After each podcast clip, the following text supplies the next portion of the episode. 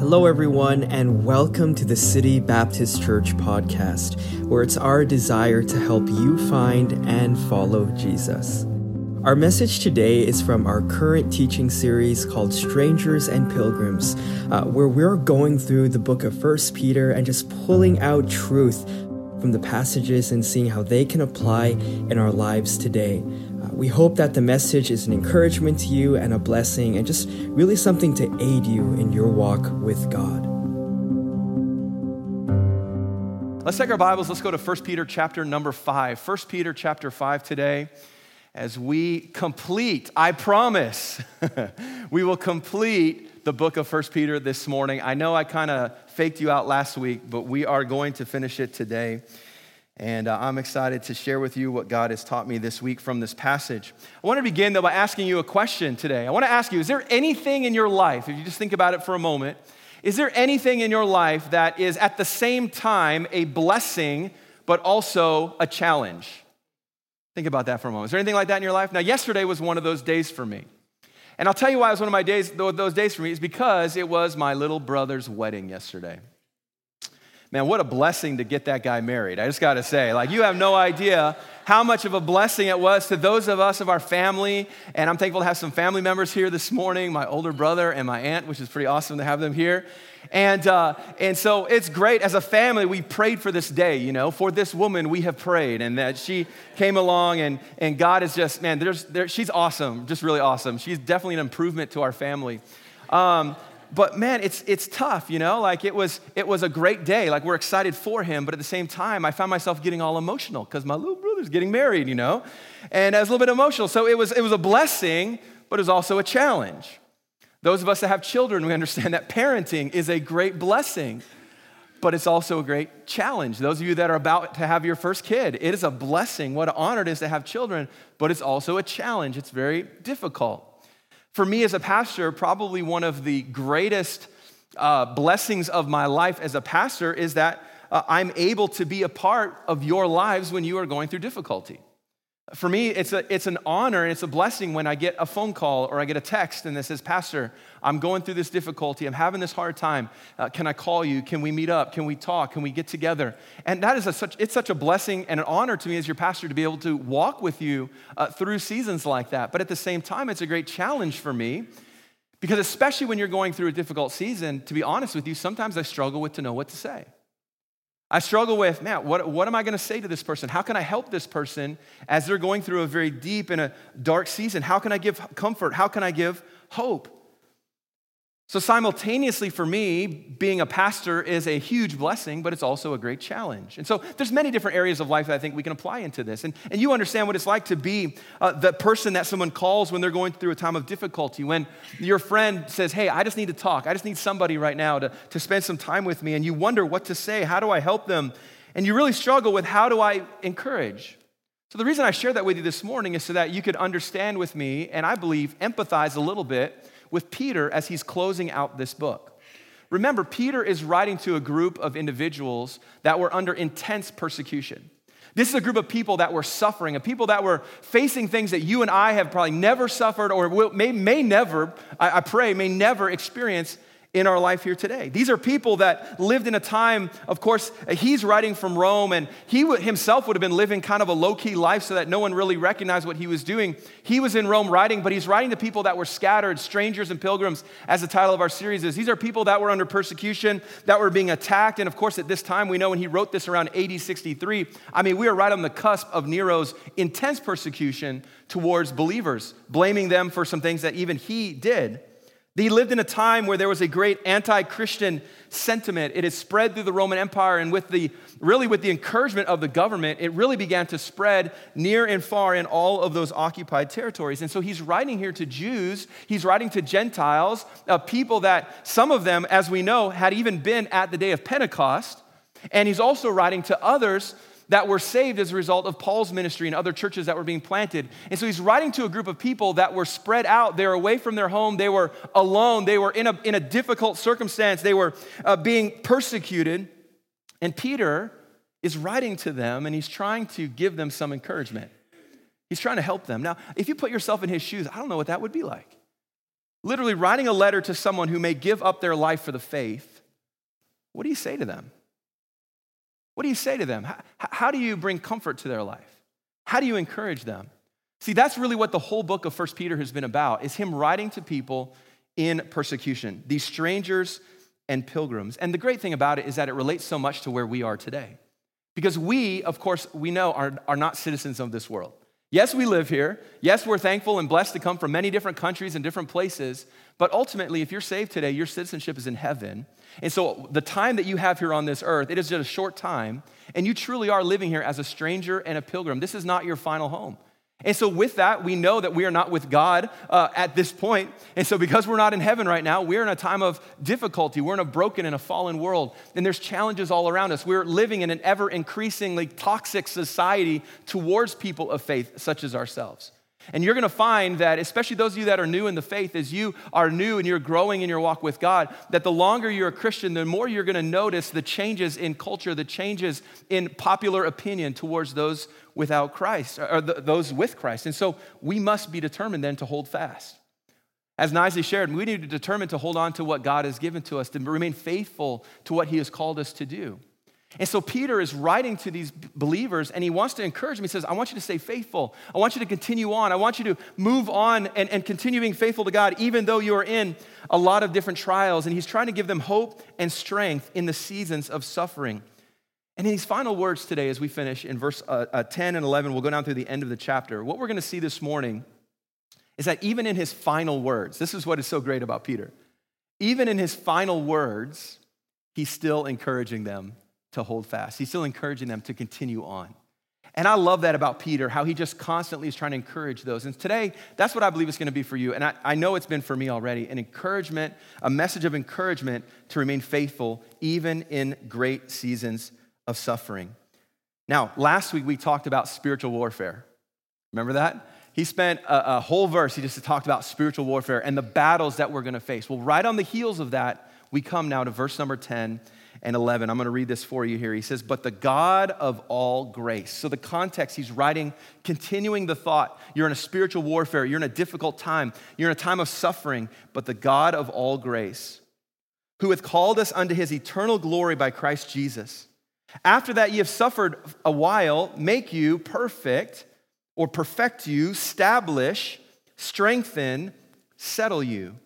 To him be glory and dominion forever and ever. Amen. So, Peter here is closing this letter for us, and what he does is he reminds these struggling believers that because of Christ, and I want you to understand that, because of Christ, there truly is hope in suffering. There is hope even in the middle of intense and difficult trials. And he begins here by reminding us that we have the God of all grace. Did you get that there at the very beginning of verse number 10? He says, But the God of all grace, who has called us into his eternal glory by Christ Jesus. The amazing thing to me that uh, Peter does here is that he points to these suffering people, these people going through great trials, and he points to us today who are also suffering and also going through trials. He says, Listen, you need to remember that you serve and you love and you have the God of all grace. And what he means by that is by what grace is defined as, which grace is the unmerited favor of God. It is God's favor upon your life. If you're saved today, you have the grace of God for your salvation and that is His favor on your life. If you're alive today, you have the grace of God within you, and the fact that you're just alive, the fact that you're here, the fact that uh, you are, are, are able to go about in this life and live in this world and provide for yourself, all of these things that we have are the grace of God. And Peter here, he reminds these people that are literally facing the end of, your life, of their lives, he says, Listen, you have a God of grace, of all grace. Notice there. And so he's saying to us that, listen, you're saved by his grace, you're held by his grace, you're sustained by his grace all throughout the circumstances of life. And Peter is trying to remind us that God's grace is there for every need, regardless of what it is that you are going through. And that's why he says, the God of all grace. There is no other source of grace that you need in your life. You need God's grace, and that alone. In other words, God has the monopoly on grace as a power for your life. His grace, of course, we know from Scripture, and I'm not going to spend a lot of time on this, uh, but God's grace provides strength enough for every situation that you might go through.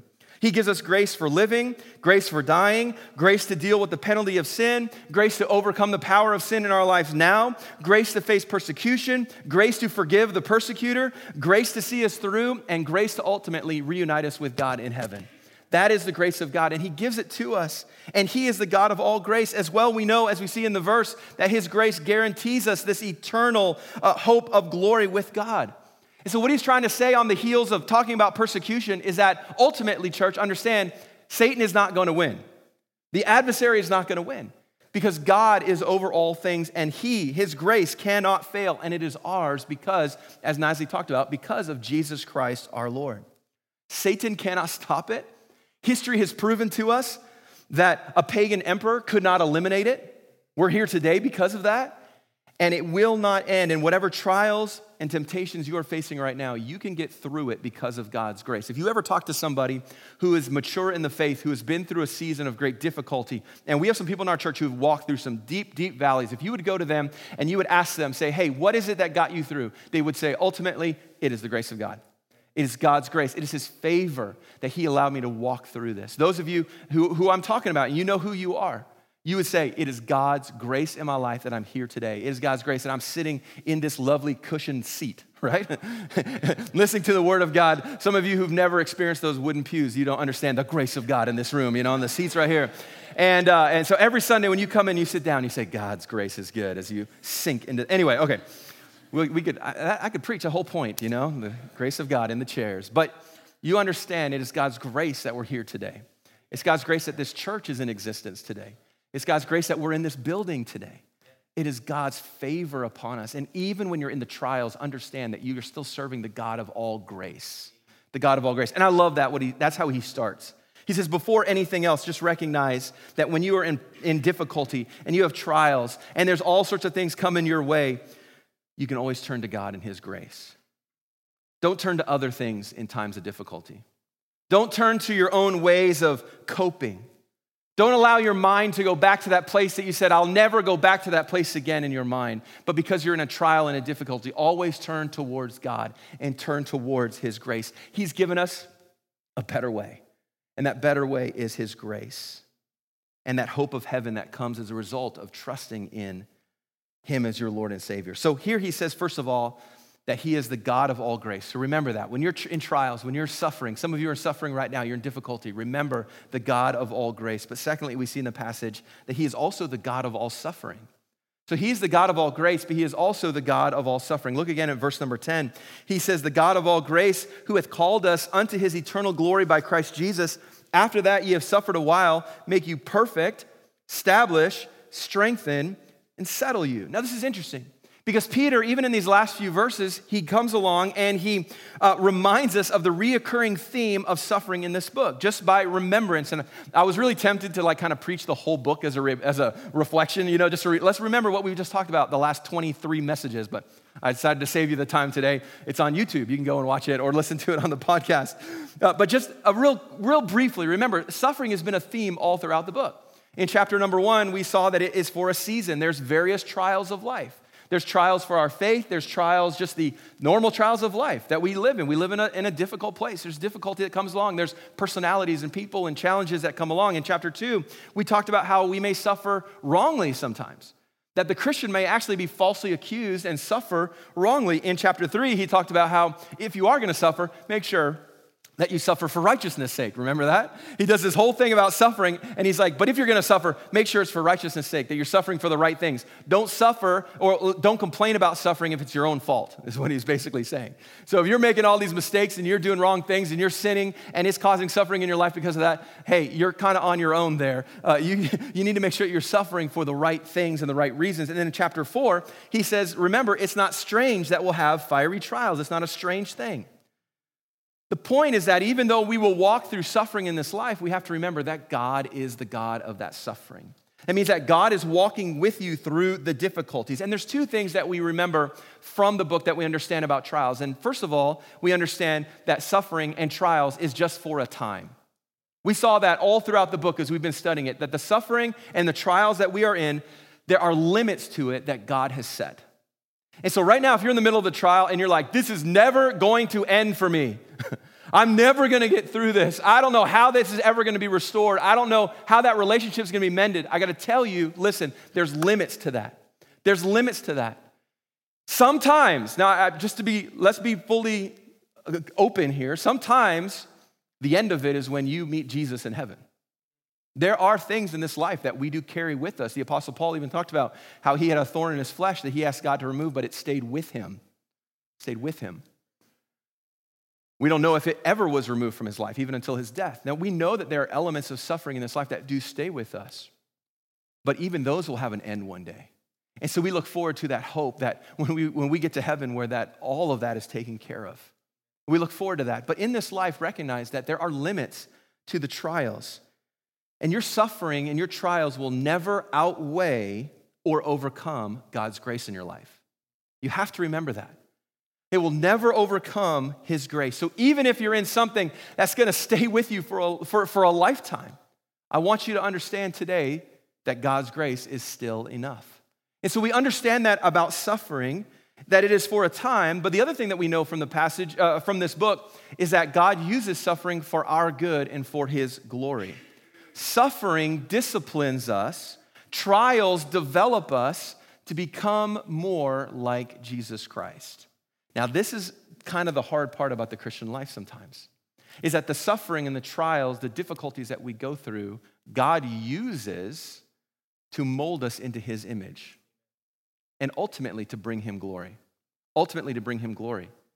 And this is what we see here. Peter reminds us of four different ways that God works in our lives during suffering. And I want to highlight these because I believe these are very important for us. First one is that suffering perfects us. The word here is katartizo, which I'm not a Greek scholar, as you understand, but I can read, so I can try to make it sound like I know what I'm talking about. But it's a Greek word that means to arrange, to set in order, or to adjust. Now, this is different from other passages of scripture that talk about being mature. We know that word perfect, being fully mature in the faith. This is the idea of something being set in order. It's used just 13 times in scripture. It's actually used when it talks about in Matthew chapter 4 of James and John mending their nets. So the idea that we have here is that while we are saved by God's grace, at the same time, our salvation does not make us perfect in this life. And I'm using the word perfect, meaning without sin. So, what, we're, what we understand here is that in the suffering, notice there, I'm going to go back to the verse. He says, After that you have suffered a while, that's the idea of a limitation to it. He says, It, it makes you perfect. The literal way of saying it would be perfecting you. And it means that there is still a lot of mending that needs to be done in our torn and our tattered lives. Just like a needle and thread, the needle has to pierce through the fabric to begin to uh, fix that hole in your sock or whatever it is that you're trying to sew up. In the same way, there's a, a piercing, there's a difficulty, there's a trial that in our lives is used to mend us, to put us together, to uh, be, help us to become more like Jesus Christ. And so our suffering is a way that God uses to make us more complete, to make us better followers of Jesus Christ. And it's amazing to me that God loves us so much that he uses those circumstances to make us into a better person, into a more complete follower of Jesus Christ. You know, as a parent, this is something I understand maybe a little bit, or this is a way to understand it because, you know, as a parent, I want to eliminate suffering for my children. I want to eliminate trials for my children. I want to make sure that their life is just easy breezy lemon squeezy, right? Like I want it to be just really, really simple for them. But the thing that I've learned the longer I'm a parent, and actually I learned this pretty quick, is that I cannot eliminate difficulty from the, my, the, the lives of my children. I can't. It's impossible. So then I'm faced with a question do I live my life running around trying to eliminate any problems and make their life as easy as possible for them to have no conflict, always get a trophy, right? You know, uh, uh, get everything they ever wanted, do everything for them? Or can I, when trials do come into their life, either by their own making or just by the difficulties of life, can I teach them to walk through that trial and grow through that trial? And come out of it stronger, able to handle that trial later on. And what I've learned is that that is important. I have to let my kids You know, maybe your parents said it this way well, you dug the hole, you know, you fell in it, now you got to get yourself out of it. Others I know, uh, and there's a lot of parents today that do this. They shelter their kids from everything, everything in their life is perfect, and then the kid goes off to college and someone tells them no, and they have a meltdown, you know? like, no, like, I can't believe someone said that, I'm so bullied, you know? It's like, no, they just said you can't do that because this is real life. They get their job. And so we help them walk through this, and listen, that's what happens in our lives as Christians. There's these trials that come, and while we so desperately want our lives to be perfect, we so desperately think like some of you thought this when you became a Christian, like, okay, everything's everything's gonna be good from now on, right? I got no problems. One of the things that I say, and I've said to some of you when you became a Christian, I said, okay, just so you know, this week's gonna be tough. there's gonna be some trials, there's gonna be some temptations, there's gonna be some difficulty that comes. And so we must recognize that God perfects us, He grows us, He develops us through these trials. To me, that's real love. As a parent, the best way I can show my children love is to teach them and to train them to be successful young adults and to walk through some trials and come out on the other side not completely destroyed. And for God, He does that for us. He says, I want you to grow, I want you to develop, I want you to become more like me. And so these trials that come, He perfects us through those trials. The other thing that He does, if you'll notice, is that He establishes us. God Himself, and, and the definition here means to be made steadfast, firm, and solid, firmly set, immovable. What it, what it is, this word right here, establish, is the word that was used to describe Christ's determination to go to Jerusalem when he was going to consummate the work of redemption for our sins. You remember that? He was on his way to Jerusalem and he says, I am going, I must needs go. This is where I have to go. In Luke, it says that he steadfastly, this is the same word, set his face towards Jerusalem. And even though Jesus knew what was awaiting him, him there, he was not intimidated, he was not swayed, he just continued on forward. And here's the point for us, we can actually be so close to God, we can be so connected to him that we can sur- survive and be immovable no matter what the attacks of temptation and suffering and difficulties that come our way. How incredible would it be if your walk with God was so strong that even in the most difficult circumstances of life, it would not shake your faith, it would not cause you to stumble? I'll tell you what, that's the kind of faith that I want to have. I want to have that kind of faith that no matter what comes my way, I stay strong. Sadly, many of us know people that were followers of Christ that desired to grow in their faith, but when a real difficult season came, they just sort of disappeared. They got so discouraged. They got so frustrated. They got so upset. I thought the Christian life was not going to be like this. I thought everything was going to be okay. And they just sort of walked away from it all. Listen, God is calling us, and God can, through His grace, help you to be established, to be unmovable. That when those trials come, I'm just going to remain faithful. Man, what an encouragement it is when there's somebody who walks through a deep valley and they stay faithful to the Lord. What an encouragement that is. What a challenge that is to my faith. And this is what God can do in us that no matter the difficulty, no matter the suffering, we can walk through it in God's grace. In Second Thessalonians chapter 2 verse 16 it says now our Lord Jesus Christ himself and God even our Father which had loved us and hath given us everlasting consolation and good hope through grace comfort your hearts and here's that word again establish you in every good word and work. There's the answer. It's in the word of God and the work of God in your life that can establish you. And so Peter here uses these words to encourage us that God is sanctifying you through the trial, and He can actually make you and bring you to the point where you will be established even in difficulty, and suffering is part of the process. Satan cannot change those things. Another one that he says here is that he says that God will strengthen you. And that's not uh, in, in alternate means. It means that God will strengthen you. God Himself, He is the one who will strengthen you. The definition for this word just means be filled with all strength. Who's the source of all strength? Help me out here. Who's the source of all strength? God is. And so he is the one that can give you all strength. And Peter here is encouraging us that no matter, again, the difficulties, the challenges, God is a God of enormous strength and he will strengthen you if you will draw close to him. Ephesians chapter 3 verse 16 that he would grant you according to the riches of his glory be strengthened with might by his spirit in the inner man. See, you have a gift and that gift is the Holy Spirit of God. And if you'll allow that spirit of God to work within you if you're saved today, it can strengthen you and you actually have God's strength in your life that can help you to weather the storms and the trials and the difficulties and the suffering.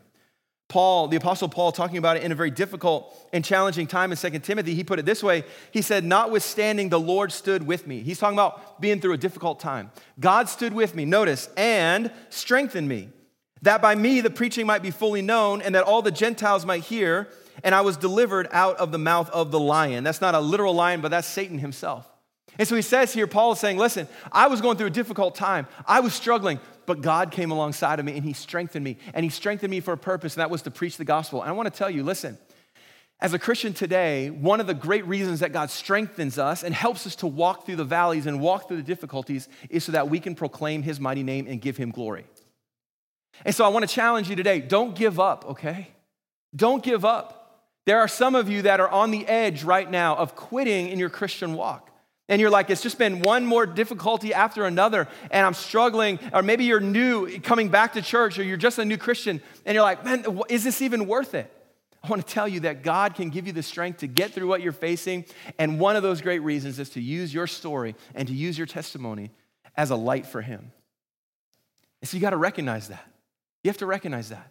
And when you're going through that trial, when you're going through that suffering, say, God, would you give me strength? Would you give me strength? But you have to draw close to Him. You have to crave His strength. I have to admit, uh, there's times in my life where I wake up in the morning and um, all I can think about is coffee. Anybody else like that? I mean, my eyes open and I'm like, coffee. Andy's like that uh, a little bit. And actually, Braden this morning before worship practice, he just came walking up here, you know, like this. And, and he took a couple sips and he was all in. Then he was ready to go and I and maybe I, maybe I'm borderline addicted. I don't know. I you know I try to pretend like I'm not, but some of you are like that uh, as well. And and I wake up and it's just all about coffee. And honestly, it's difficult for me to do anything. I can't even read my Bible with Jesus without my coffee. Right? That's actually kind of sad. But the reason that I think about coffee so much is because I believe that it's going to give me the strength to start my day right? Uh, uh, for, the, for my birthday, um, the church gave me as a gift a little coffee machine in my office, right? And uh, what's it called? Now I'm totally blanking on the name of it. Nespresso. Nespresso, that's right. It's good. I like it. And, and they're like, Pastor, we know you need this. I don't know, maybe I look tired or something. But they gave it to me, and uh, I love that. And I won't tell you how many I've had already this morning but it, it gives me some, it just gives me some strength, you know? Now, Jesus is far better than coffee, okay? He's far stronger than coffee, and his strength will get you through much more than just your morning. The point I want us to understand is that we need to crave Christ and his strength like we crave that cup of joe in the morning when we get up. We need to crave Christ. Lord, I need your strength. I, I'm not gonna, and it would be a good thing if when in the morning, when we woke up and we opened our eyes, that we immediately thought, God, I need your strength today. I need you in my life. I need your, I need your help. I need your help. I want you to know that Jesus is all the strength that you need in your suffering. Jesus is all the strength that you need in your trials. Finally, he says that he will also settle you. He'll settle you. That means to ground us, to settle us on a firm foundation. I don't know if Peter had in mind the parable that Jesus had given to him and the disciples uh, about the two builders, the one who built his house upon a rock and the one who built his house upon a sand. I don't, know if, I don't know if Peter was thinking about that as he was writing this, but certainly the idea here is that God is able to make us secure through the sufferings of life. He's able to settle us, He's able to secure our nerves. He's able to secure our thoughts and our anxieties and our fears and all of those uneasy emotions that you have and those unnerving uh, um, thought processes and that anxiety that you have that disturbs us. I want you to know that God can settle that in your life. Ephesians uh, chapter 3, again, verse 17, he says that Christ may dwell in your hearts by faith, that ye being rooted and grounded. That's actually the exact same word, grounded. It's the same as translated settled here. You can be grounded in love. So God's love and his strength can settle you and can calm you down. Some of you are really searching for answers to those overwhelming thoughts that just consume you. You're searching for answers to that anxiety that seems to just cripple you and just, just overcome you. I want to tell you that one of the best places to start is by simply turning to Christ and saying, God, would you settle me? Would you ground me, God? Would you, and notice here in verse 17, rooted and grounded in love. Well, what is that? That's God's love. That's the best kind of love. That's the love that would leave us a word of God to understand his love. That's genuine, true love. And that's what can st- uh, settle us. That's what can lock us down. That's what, can, that's what can help us when we're struggling. See, listen, if you try to feel secure in all of your human relationships, or you try to be secure in your own wisdom or in your, your good works, you will always struggle. But if you're settled in Christ, and you're settled in His grace, and you're settled in His word, you can find rest. You can be settled. You can find peace in those struggles. Now, these descriptive terms here that Peter gives to us, I want you to know if you were to encompass it into one thought, it describes our security in Christ. It describes our security in Christ, not only for our salvation and for our eternity, but our security in Christ right now, in the suffering, in the difficulties, in the trials. And it assures us that God is working even in our time of suffering. And so, for you right now, you might be going through a time of suffering. I want to tell you, God is working. He's trying to work. The question is, is will you allow him to work in your heart? Will you, as an individual, open yourself to God and say, God, what are you trying to teach me through this? You know, you've heard me say this many times. The question that we need to have when we're in struggle, uh, struggles and trials is not why, God. the question is, what, God? What are you trying to teach me right now? God, what are you trying to build in me? Is there an element of my faith that needs to grow and to be developed? And so we need to ask ourselves that question. And I'm not just talking about like, okay, what's what up? What's up, God? You know, like, what now? No. It needs to be genuine. Like, God, what are you trying to teach me? What are you trying to show me? And it takes it takes being reflective, by the way. It takes like actually maybe silencing some things in your life. Maybe finding a place where you can reflect and be alone even and in prayer say, God, what are you trying to show me? I promise you this whenever I personally have done that in my life, God has always revealed to me what He's trying to do in my life. Full disclosure, it's not always easy. Sometimes He's saying to me, Paul, surrender. Sometimes He's saying, Paul, submit to me. Sometimes He's saying, Paul, apologize. Right? Sometimes He's saying, you need to make things right. Maybe He's saying, stand firm. Maybe He's saying, be, be the dad you need to be. Maybe he's saying, Obey my word. It's not always easy, but I promise you, if you'll submit yourself to God in that way, He will teach you, He will show you, He will reveal Himself to you. And, and man, that's so great because then you realize that your trial and your suffering is with purpose. There's actually something there God is doing in my life. And Peter here is encouraging us. He says, Remember, there is something that is happening. God is still at work, He's still on the throne. Now, finally, we see here the God of all grace, the God of all suffering. But I want you to notice here in verse 11, we also see then the God of all glory. The God of all glory. Look at verse 11. To him be glory and dominion forever and ever. Say it with me.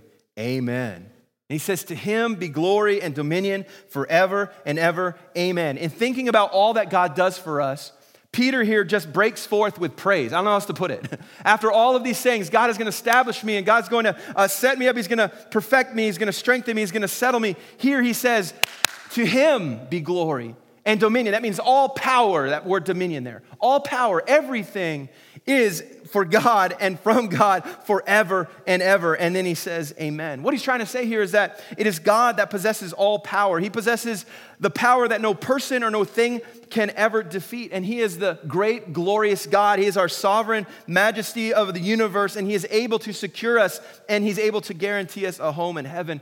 And it all comes down to, here, he says, to him that we proclaim all glory and dominion forever. And I love that.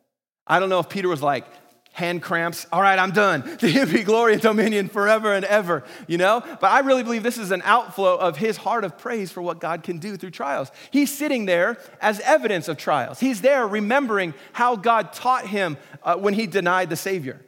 He's there remembering how God corrected him well, when he didn't believe that the gospel could be for the Gentiles. And God made that very clear. No, this is for the Gentiles as well.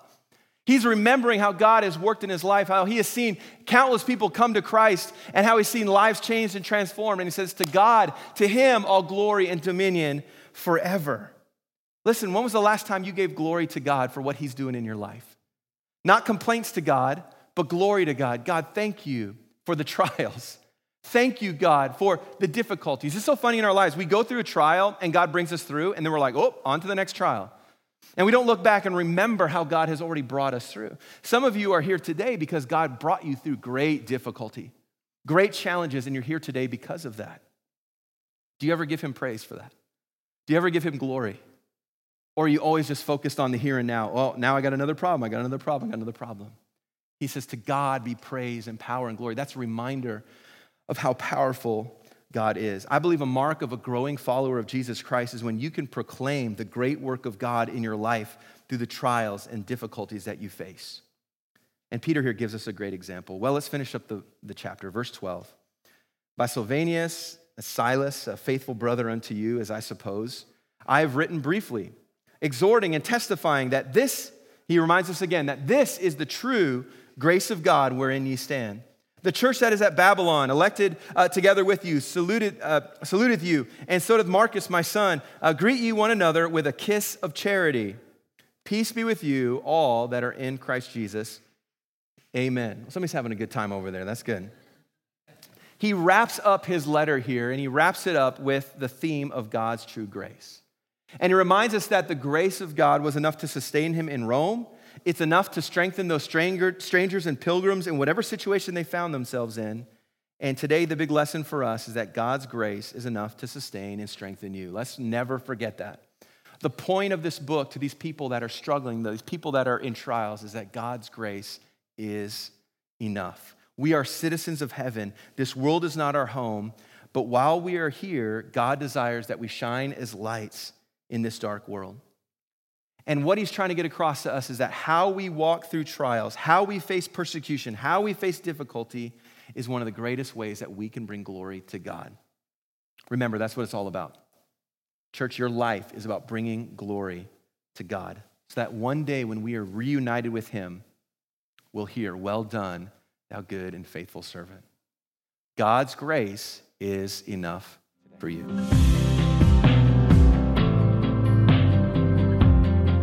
We hope that today's message was a help to your relationship with God.